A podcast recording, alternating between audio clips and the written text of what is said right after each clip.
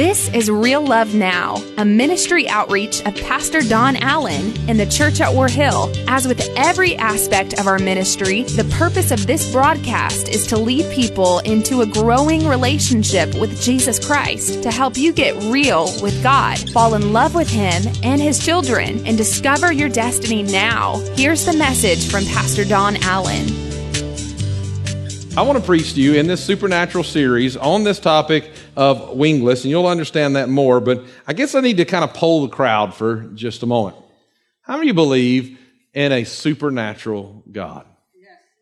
All right. You can, let, instead of raise your hand, let me just, just get your ameners warmed up with this, okay? All right. Um, how many of you believe that God created the heavens and the earth? Okay. How many of you believe that uh, God made Adam and Eve? Okay. How many believe that God actually parted the Red Sea for the children of Israel to walk through? That's supernatural. Watch out. How many believe that a giant fish God prepared swallowed Jonah, spit him out? Can I get an amen? amen. Wow. How many believe a virgin gave birth to the Messiah? Amen. Huh. How many just how many believe Jesus is coming again? Amen. Okay, okay. That's all supernatural. But when we talk about supernatural things in the church, we get a little wigged out. It's all because some people are just already a little wigged out. Let me just be honest with you. People will come up to me and they go, Pastor, God moved for me. And I'm like, well, tell me about it. I said, I walked up to the Coke machine. It blinked three times once for the Father, once for the Son, and once for the Holy Ghost, and spit a Diet Coke out right at me. you think I'm kidding? I hear that kind of stuff. I'm like, That's not God. That's called electrical shortage. Come on now, right? But because some somebody going, Pastor, you're being mean. No, but because some people, some people are so hungry to see the supernatural, we forget we serve a supernatural God. Amen. Need I r- remind you, we have come here to worship a king who came from heaven, put on flesh, they nailed him to a cross, killed him, stabbed him through the heart with a spear. And three days later, we celebrate the fact that the earth shook, the stone rolled away, and Jesus walked out in power. That's supernatural. That's, that's, that's what it is. We celebrate that, but yet we get a little wigged out when people start talking about supernatural outside the Bible. One of my favorite stories, St. Patrick. If you know the story of St. Patrick, St. Patrick had been a boy who was the grandson of the pastor. Father was an elder in the church, and he rejected God on every side. In the middle of the night, the Irish attacked, swept into that part of England, took him captive, drug him as a slave, tied him up, sold him to a farmer who threw him in a coal barn with himself hogtied on the floor in a coal barn, trying to figure out if he was going to survive. He called on the God of his father and his grandfather. And God radically changed his life. He would grow into a man. He would serve the Irish and eventually he would escape to his freedom only to feel the draw of God to draw him back. As he was drawn back, St. Patrick was brought back to Ireland. And as he arrived, he sent a word to the king. He said, an envoy of another king has arrived. Amen. And he said, I want to share with you the message from my king. The Druids were scared that he would be defile their power, take away their ability to have influence over the king. So the Druids set uh, guards on each side of the road. Study your history. This is this is there. They set guards on each side of the road and and said when he comes down, he and his traveling companions. There were five traveling companions with him. He said they said kill him. They stood on the road waiting and waiting and waiting. Finally, St. Patrick arrived at the, at the castle, began to witness to the king. The druids were enraged and said, why did you not kill him? And the soldiers said, no men came down this road. And they said, no, they walked down that road. They made it to the castle. There's no other road. And they said, no men came down this road, save six little deers walked by at one point. Supernatural. But we get wigged out when we talk about a supernatural God, even though we shout He's alive, it, we don't understand it. And, and so uh, we're getting there. And just let me finish why I'm setting this up this way. Let me just tell you what happened in our church just three weeks ago. Um, there was a revival. I prayed over the ministers to come. We, we had three different ministers on Sunday morning. Pastor Rick was bringing the message. In the first service, Pastor Rick felt distinctly uh, to change his message. What he did not know was there was a girl named Ray here, and Ray was from Kansas City. And as Ray drove in from Kansas City, She and her, her friends had driven in, and it was a death trip. Ray had been told to go home and die because there was nothing that could be done for her cancer. It was over. 19, 20 year old girl, there's no hope for you. There's nothing that can be done.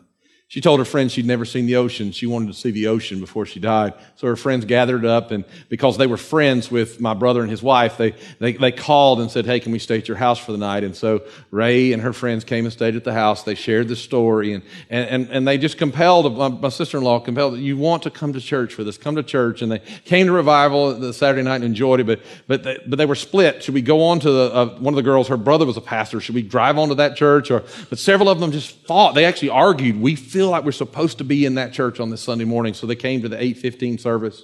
Pastor Rick preached a message that was different than any of the others. He preached a message that was about the children of Israel when they were backed up against the Red Sea. And this is what it said. When they backed up against the Red Sea, the Bible says that they said, we can either be slaves in Egypt or corpses in the desert. He preached a message that what happens when both of your options are bad? He said, you need to find the God option that parts the Red Sea. Little Ray jumped up and said, I'm going to trust the God option. Last Monday, Monday, be a week tomorrow, Ray walked into her doctor's office for her schedule for them to tell them, tell her how much longer she was going to be alive. And the doctors ran one test, and they ran another test, and they ran another test, and they said, We can't explain it. Not only are you not going to die, but you are in perfect health. You've been healed. Blew our minds.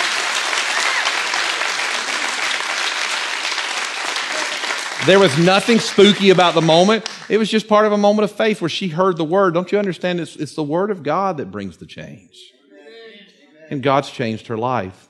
You see, that's a supernatural moment.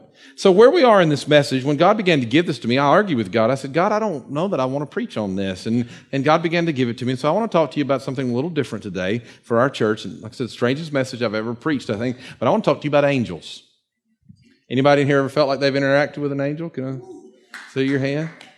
I don't know why I thought this. might think you think you might be sitting with a demon right now. No, I'm just kidding. No, uh, you know, that husband went, uh, but uh, you know, but angels are all around us, and when you start talking about angels, people get wigged out.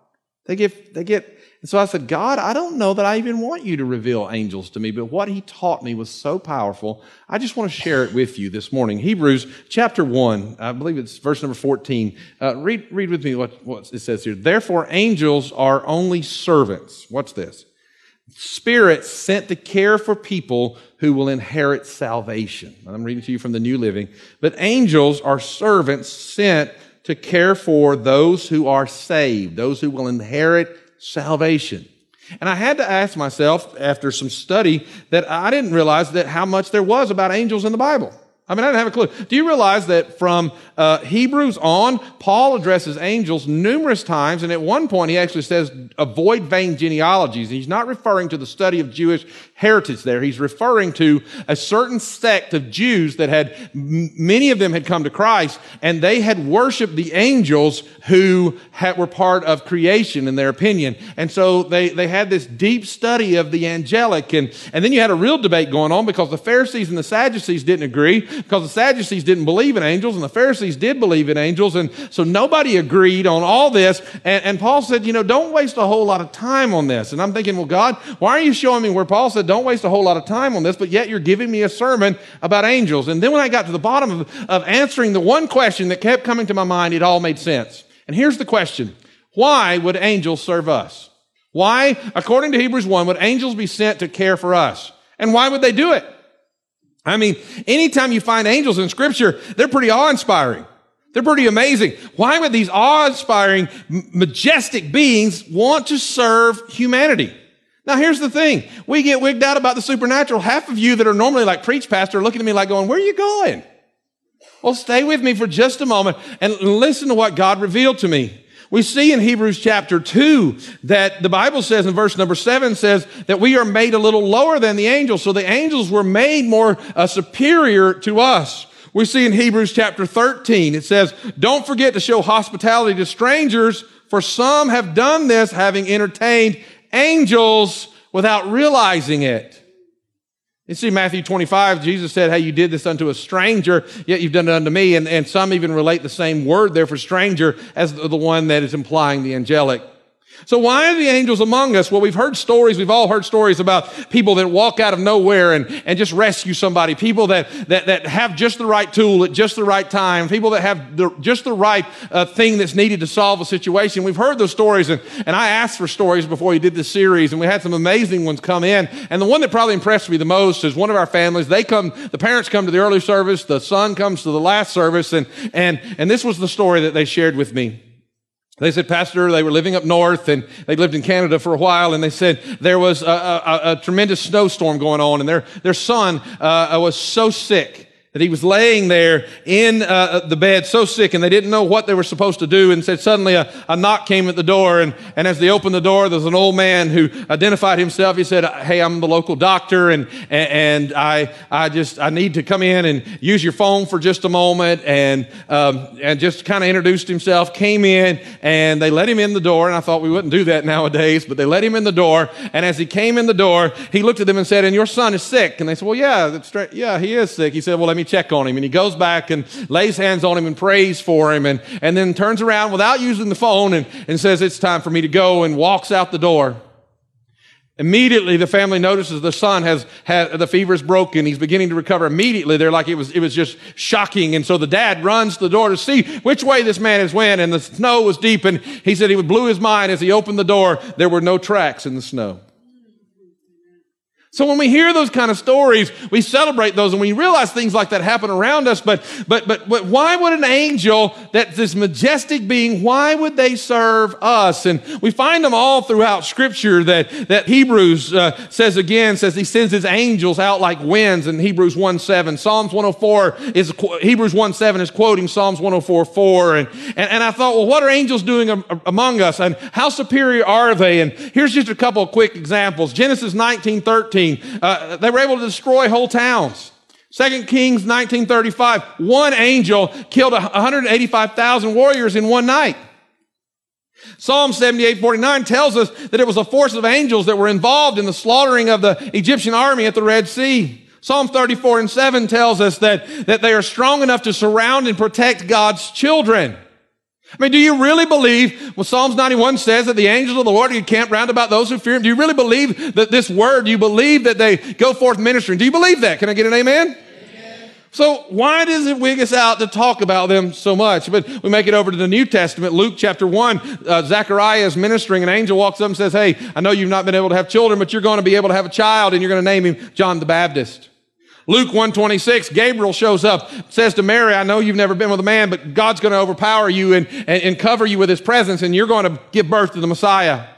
Luke 2 and 9, the skies literally fill with angels announcing the birth of the Savior.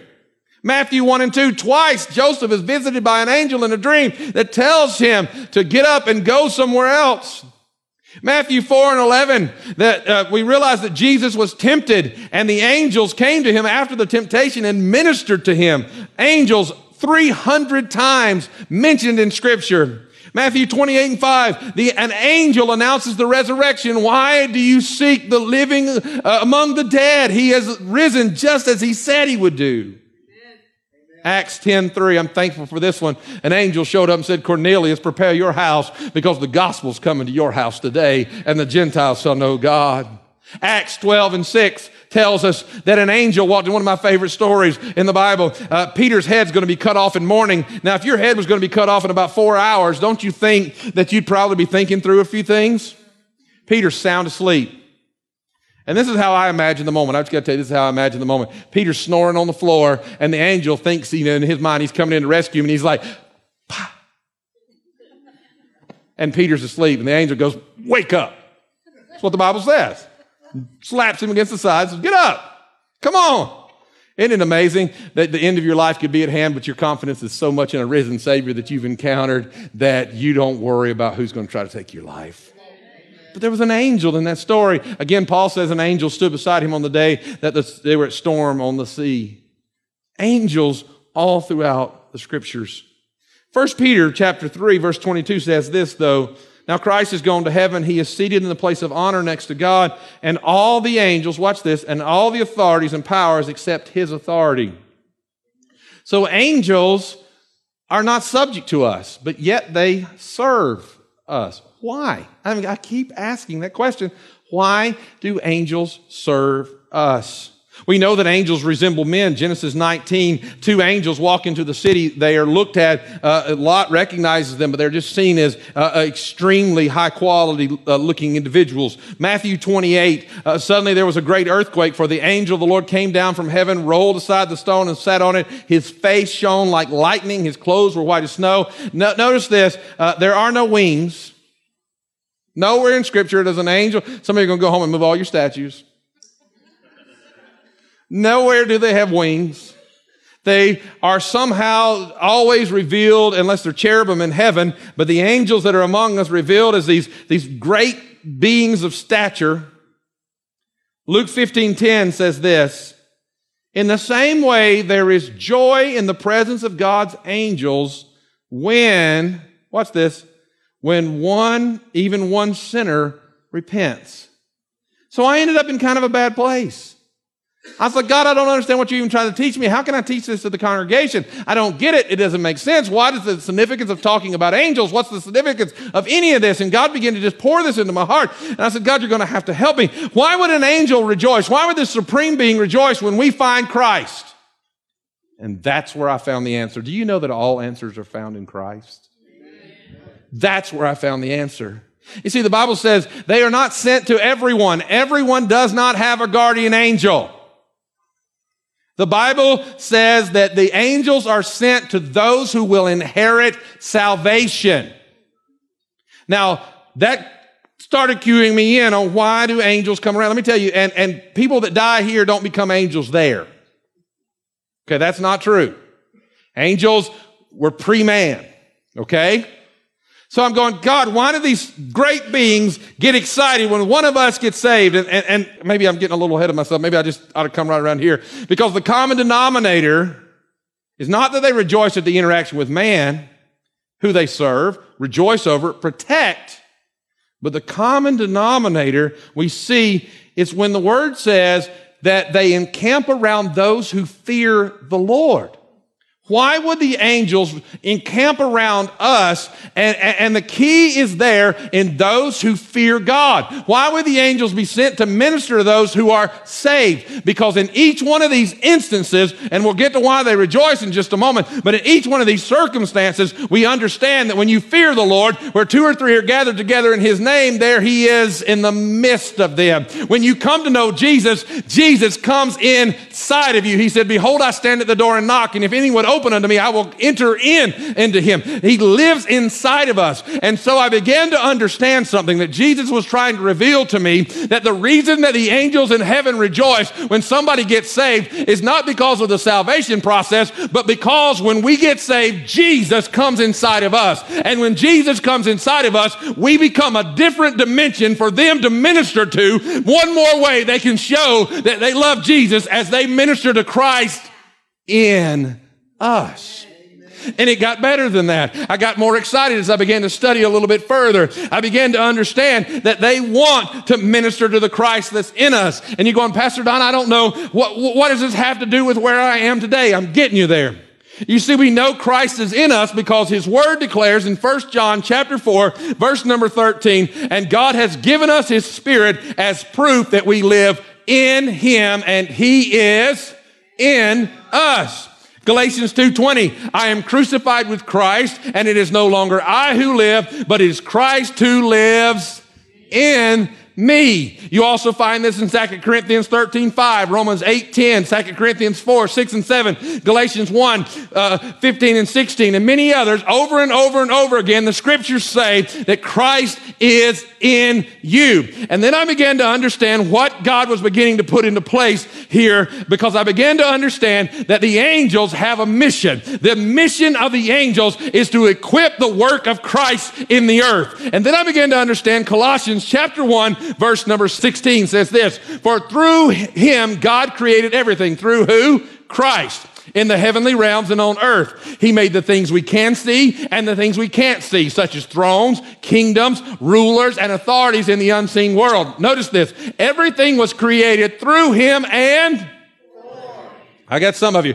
Everything was created through him and for him. So watch this now. Here's where I got excited because I don't want to preach a message that doesn't somehow point you back to Jesus. I don't want to waste your time because Jesus is the answer for all things. And here's what I began to see in the word that the true thing that we can see here is that everything was created through Christ and for Christ. And if Christ is in me, then what I need can come into reality in my life, not by me trying to make it a reality, not by me trying to manipulate some kind of quoting of the scriptures or beg God somehow, but the way that what I need comes to my life, the way these angels, these ministering spirits are sent out from God to bring the supernatural into our lives. What are the word say? That signs and wonders shall follow those who believe. It's not something we're seeking after, but because we believe Jesus, because Jesus is growing on the inside of us, everything we need can be brought into our lives because Christ is in us and all things were created through him and for him. So, in other words, instead of trying to find the supernatural and being all spooky about it and wondering why, why God's not doing this miracle and that miracle and, and seeking after miracles, the thing we need to seek after is Jesus. Because when Christ is in us, the supernatural world is attracted to Christ and what we need begins to become a reality for us. Now, I don't know who I'm preaching to. Uh, I might, I'll just preach to the camera because maybe it's somebody somebody's watching. But for just a moment, I want to say this. If you've been wondering why you can't get the right relationship in your life, it's not because God doesn't want you to have the right relationship. It's because you haven't prioritized the first relationship. You need to begin to prioritize Christ inside of you. You're wondering why your family can't break through. I'm just going to go ahead and tell you favor's not fair, but favor chases those who are growing in Christ. As Christ begins to grow in you, what you need begins to come into your life.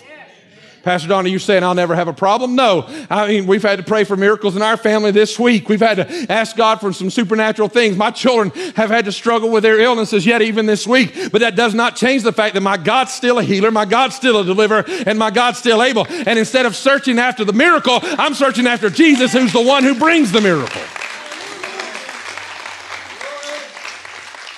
You see, the debate they had in the early church was they were starting to worship the angels, and the, the angels don't deserve to be worshiped. There's only one that deserves to be worshiped, and it's Jesus. So instead of trying to work yourself out of the home because you're trying to get in a certain house or trying to lose your family because you can't stay at home because you're trying to make something a reality in your life, what you need to do is find a way to get to know Jesus more. And as you find a way to grow in Christ, everything else begins to line up. Because the supernatural wasn't sent to wow you, it was sent to reach through you and do the work of Christ. What's Ray's story benefit? There are people in this church that have been diagnosed this week with cancer, and I declare the same God that healed Ray can heal them. You see, it's what Christ is doing in you that becomes a ministry to others. So Christ gave me this simple word. I'm going to share with you a story and I'll close this morning. You see, it's not about whether or not we try to make the supernatural happen. It's about whether or not we learn to love Jesus more and more. Now look, it's 1990 something. As Charlie says to me back in the ancient days. He actually said that to me going down the road. He said, Uncle Don, back in the ancient days, I said, so back in the ancient days, our church was small. There was probably only 80 people in the church. We had about 50 in our youth group. I took the youth group on a retreat. The church van was one that a family in our church would loan to us. It was a, a, a, a blue Toyota minivan. Back when Toyota was trying to figure out how to make a minivan. It looked somewhat like the Scooby Doo van going down the road. In that little seven seat passenger van, I had crammed 14 children in. Any of you ever ride in that blue van? Let me see your hand. A few of you. Okay. 14 kids. We went to Helen. God showed up. Still one of the greatest retreats I've ever been on in my life. God showed up. The whole church canceled that morning. There was only like 30 left, and they all came up there, and we had church there. That Sunday morning was the morning that the tornadoes destroyed Helen. And we were all there. One car of several of you in this room had taken off and went on ahead. I was supposed to be right behind them, but somehow it was almost like the gas in my car evaporated. I'm, I'm one of those freaks that when the light comes on, you're already two gallons late. My wife's like, oh no, you can go 100 more miles. but it's like the gas. I mean, I don't let things run out gas. It had evaporated. And I said, I said, God, what am I supposed to do? And I just felt this urgency to turn and go back to the gas stations in Helen. And honestly, if we had not gone back to those other gas stations, we would have been right behind the car that our other leaders were in. And when the tornado hit, it scooped their car up, crushed the top, threw them in a ditch. They lived and they all came out a little banged up, but, but they came out well. We would have been right behind them, and, and the, everything right behind their car, the 11 people were killed but I'd had to turn and go the other way. This is pre cell phones. Anybody remember those days? Yes, kids, there was a time. No cell phones, the phone lines were all down, the power was out, you couldn't pump gas, the roads were blocked. We pulled in to a hotel in Helen. They would not allow the kids to sit in the lobby. I had to rent two rooms. I'll never stay at that hotel. Put the kids in safety of the rooms. Jamie and I walked down to the road. You remember this, Jamie? We walked down the road. Jamie's been that height since he was about 12. Jamie and I walked down to the road. And on the corner of the road, we stood. He said, they called me Brother Don, they said, Brother Don, what are you going to do? I said, Well, we're going to pray. We stood down by that road and no gas, no hope of getting gas, no power kids sitting in darkened rooms, Christina up there with them. Jamie and I stood by that road and we began to pray. Then the presence of the Holy Spirit was so strong, we, the Holy Spirit began to minister through us, and we were just worshiping God. And all of a sudden, while we're praying, this it, it was white, it was dingy white, wasn't it? Like a white and gold. I mean, like this little truck just screeches to a halt in front of us. This bearded Old guy jumps out and says, What do you boys need? I was like, Well, hello. I said, We got some kids up here we're trying to figure out how to get them home. He said, What do you need? I just thought I'd yell back at him Gas! it's true. You were there. He said, Well, I've been out getting nurses to the hospital and I got one gallon of gas left. Here. Hands it to us, jumps in his truck, and takes off. Was he an angel? He was that day.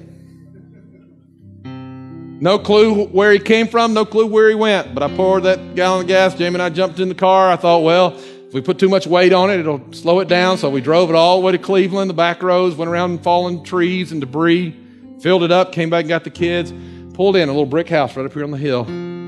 The parents flooded out the doors, tears streaming down their faces. Some of you were there tears streaming down their faces. Our children are alive. We would have been stuck if it were not for someone who just appeared out of nowhere. Look, guys, you can't get freaky about supernatural things. We serve a God who really wants to move supernaturally in your life. But it's never going to happen if you are about the supernatural things. It's only going to happen if you're about Jesus' work. And if Jesus is growing on the inside of you, the whole everything begins to work for you. All that you need is within reach because all that you really need is Jesus.